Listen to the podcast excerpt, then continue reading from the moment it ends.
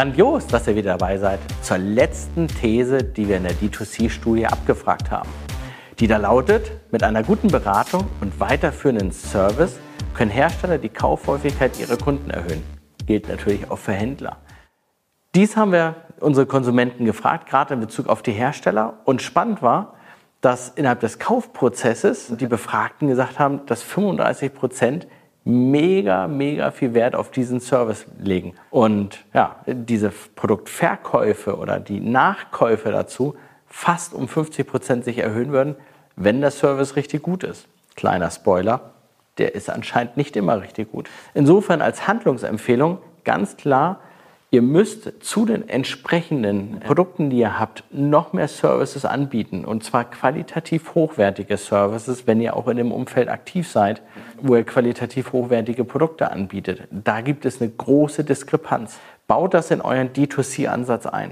Der gute Kundenservice ist auch für Käufer entscheidend vor dem Kauf, aber auch nach dem Kauf, um vielleicht ein weiteres Produkt zu kaufen. Denn dort entwickle ich Vertrauen zur Marke. Und dieser Vertrauen zu der Marke ist natürlich essentiell. Das hat auch die Studie mitgegeben. Sie sagt, 51% der D2C-Nichtkäufer, der Kundenservice muss sich verbessern, denn der war nicht gut. Die Hälfte der Konsumenten haben gesagt, ich habe beim Hersteller eingekauft, ich hatte einen Kundenservice und der war schlecht.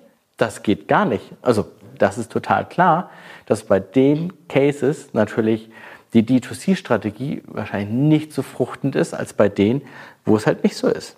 Und insofern geht das dann nicht nur um Digitalität und Co., sondern um eine Einstellung in Bezug auf Services für den Kunden, und zwar für den Endkunden. Der ist nämlich anders als für den B2B-Umfeld oder im B2B-Umfeld.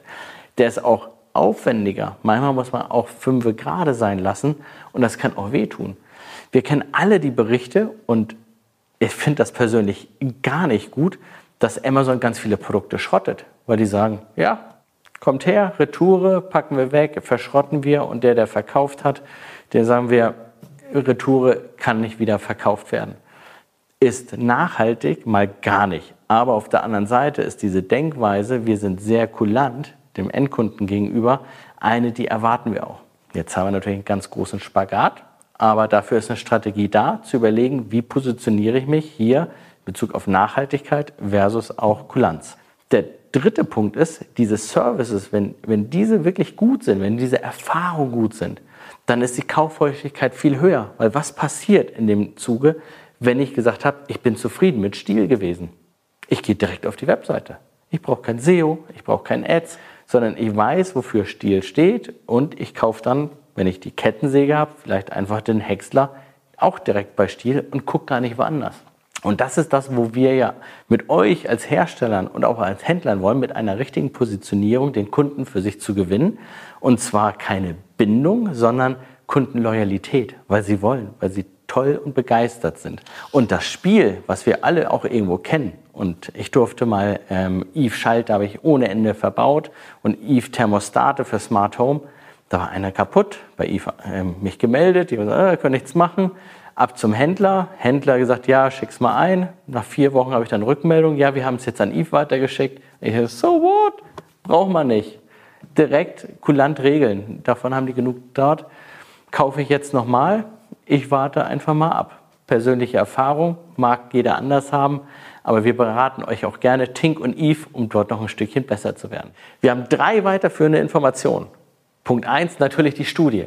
Nach Angabe deines Namens, der E-Mail-Adresse und der Telefonnummer. Und ja, wir rufen dich auch an und freuen uns auf ein kurzes Gespräch. Auch wenn du kein Interesse hast oder nicht unser Wunschkunde bist, bekommst du all die Daten aus dieser Studie, die dir dann helfen werden. Punkt 2. Kern dieser Studie ist Customer Experience. Das heißt, wir haben ein Reifegradmodell entwickelt, wo du mit deiner Customer Experience bist. Das bekommst du durch die Beantwortung von 7 Fragen mit, plus Handlungsempfehlungen auf deine Situation. Punkt 3, als Starterpaket mit dem ECC Next, dem entsprechenden Consulting-Arm des Instituts für Handelsforschung und unseren Spezialisten aus der strategischen Beratung, ein Starterangebot, um dort in das Thema schnell und effizient ohne Blabla nach vorne zu gehen. Alle 3 Links findet ihr unten.